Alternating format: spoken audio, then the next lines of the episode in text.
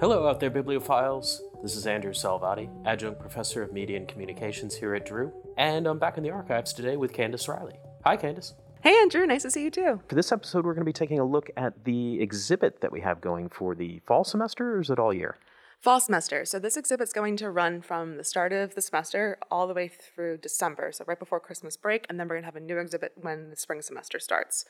But the exhibit we have right now, which we kind of hinted at in our last episode, is called Piety and Plague Communal Responses to Epidemics. And this was obviously inspired by the coronavirus pandemic. So we wanted to curate this exhibit, and I say we because I worked very closely with my student worker Becca Safi. So she really helped me design this exhibit space, and um, we also have a student worker Danielle who is then working to make everything look beautiful and mount everything properly because it's something I cannot do. Yeah, I see you have a flat screen TV. It immediately jumps out to me. I don't remember that being a part of this space before. It actually was, but it blends into the cabinet space unless you have images on the TV. So we I like to scan images from our books or things that we didn't maybe highlight as much within the cases and put them on the TV. So you have that other element of exposure to the exhibit space. Yeah, that's great. So what are we looking at? Sure. So now I'm going to give you a little bit of a tour of the exhibit, and then I really encourage you to come in because as we said in the first episode, we are open now, and I think it's fantastic for you to come in and actually experience the exhibit space. And we will have some exciting additions to the exhibit space for a week time in the Halloween season, as a little hint there. So, the first three cases of our exhibit space are focused on medical responses to plague. And medical can mean everything from herbs, remedies that were used, um, different types of healing uses, and different remedies for diseases, throughout time. So we're not just focusing on one epidemic, we're looking at kind of all of them throughout history. And throughout the walls of the exhibit space, we also have a timeline of different types of diseases and the amount of people, of lives that they took. So we really want you to see that diseases are very uh, common throughout our history, that what we are living in is a part of history that for thousands of years previous, people have been living with pandemics and epidemics, and we are now looking at different ways people have dealt with that. So we're kind of seeing we are a part of history. I guess it's a very scary time, and it's a very uncomfortable, and people are dying, which is terrifying. But this is a part of history. We want us to place ourselves within that history plagues and pandemics are part of the human experience, right? I see some really beautifully illustrated, oh, should say illuminated uh, medieval manuscripts here, or at least reproductions of them, some woodcuts. Um, some hand drawn illustrations. So, really, even just in terms of the imagery, we have a lot of human history, at least for the past maybe, I don't know, 600 or so years represented here. Absolutely. Yeah. So, our first case, we're looking at different types of healing herbs that have been used to be remedies. Um, so, we look at vervain, we look at different uh, women, uh, witches' pharmacology, um, buckleberry, witch hazel, mandrake, just a bunch of names I'm throwing at you that are all have been used throughout history to heal. And that continues in our second case, which we feature um, the pitcher plant. It's actually called the purple pitcher plant. And this plant was used by the Native Americans to go against smallpox. So we feature that, and as well as we feature John Wesley's books of primitive physic. So he had many, many, many editions of this book, which we have a giant stack of in the back of the exhibit space to show you that it was a very popular text. So people were looking to do these home remedies, you know, within their family and friend groups to try to heal their sicknesses. So, some sicknesses that we have showcased here are consumption, the plague, um, cholera, the king's evil. So, all these things that John Wesley was telling you to take these remedies, and then you will be healed from these diseases. So, we have a juxtaposition here of uh, what we might call non Western medicine, and we see in some of Wesley's writings maybe some of the emergence of uh, modern medicine, or at least uh, uh early modern medicine. Exactly. And then on the very right of our second case, we have um, travel talking about sickness because I feel like right now, right, it's all what we're thinking of. Do we travel? Do we not travel? What's quarantine like in different parts of the world? Right. So we have a manuscript at the top of the case, which is a ship's doctor manuscript, which is talking about different ways and astringents that you would use if someone is sick. Beneath that, we have a 20th century guide for ship's doctors, and they're talking about different types of quarantines you need to do for different diseases and like how long, what ports you need to be at. So it's showing you that Quarantine is not something that is new, something that's been happening for a very long time. And it's not a one size fits all thing either, uh, according to this, this uh, ship's doctor. And in our third case of medical responses, we're looking more at infections and vaccines. So, from the General Commission of Archives and History, which is part of this wonderful building that we are in, they gave us these photographs to put in our case on preparations uh, for vaccines in Shanghai, a nurse administering vaccines of children, and um, Brooklyn. So show you that vaccines are also not new, been around for a very long time, and showing different people receiving those. And we also talk about other diseases, not just um, what you think of as like cholera, or vi- we also talk about AIDS and HIV, and how that is a pandemic in itself, and how many people, many, many people have died, and the reaction to that. Okay. In our fourth case, which is a very small case here, we look at the actual herbs that were used by plague doctors. So the plague doctor symbol has been very popular now that we've been dealing with COVID 19. We have a reproduction of a plague doctor's mask and cape juxtaposed with the different types of herbs that were used in the plague doctor's mask to ward off sickness. One of the most popular ones was opium. We do not have opium in our case. No.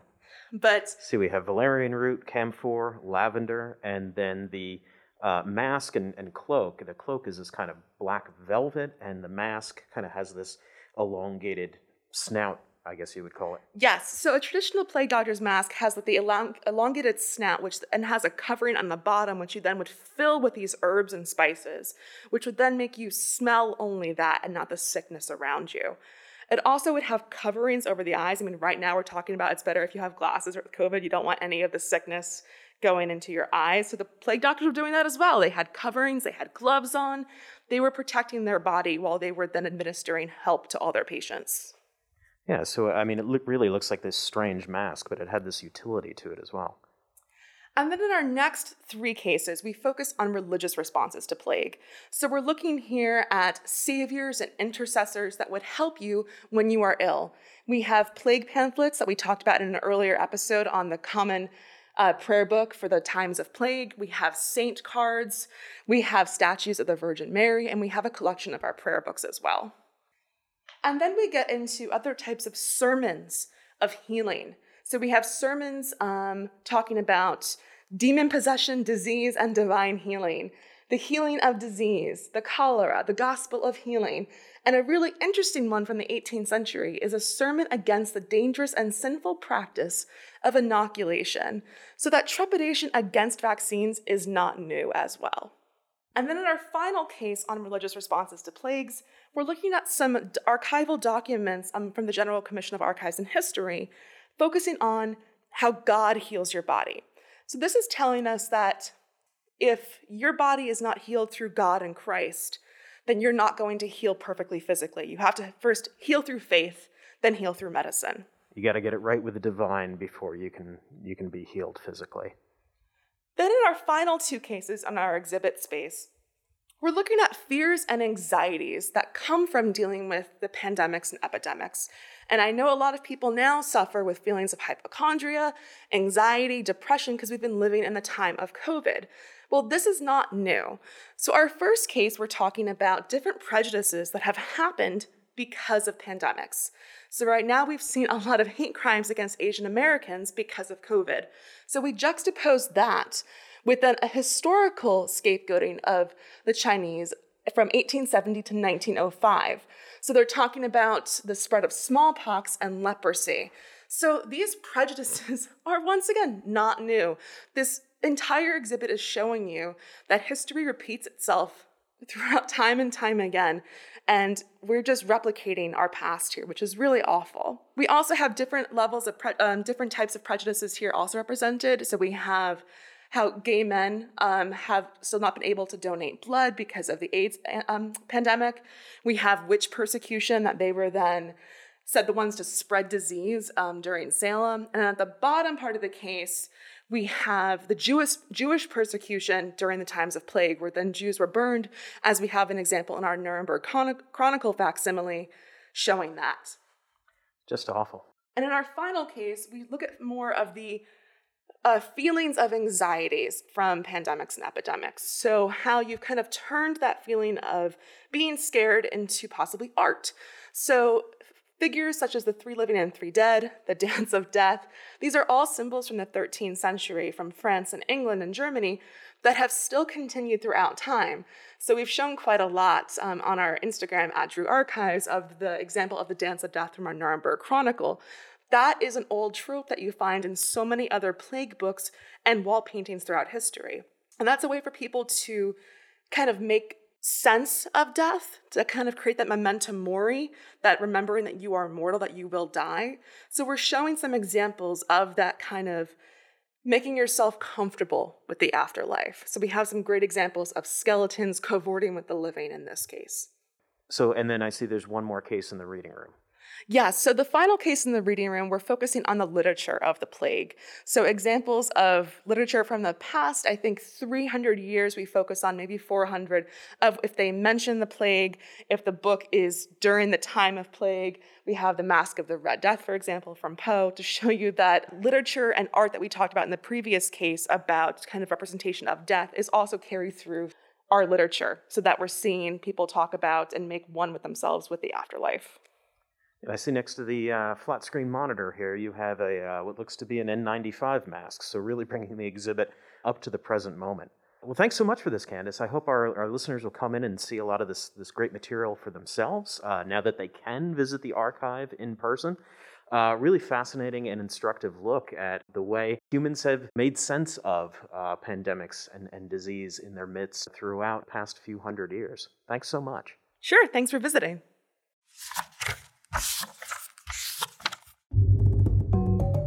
That's our show. Be sure to check out the images of the materials we've discussed on this and other episodes of Drew Archives in 10 by visiting the Drew Archives and Special Collections website at www.drew.edu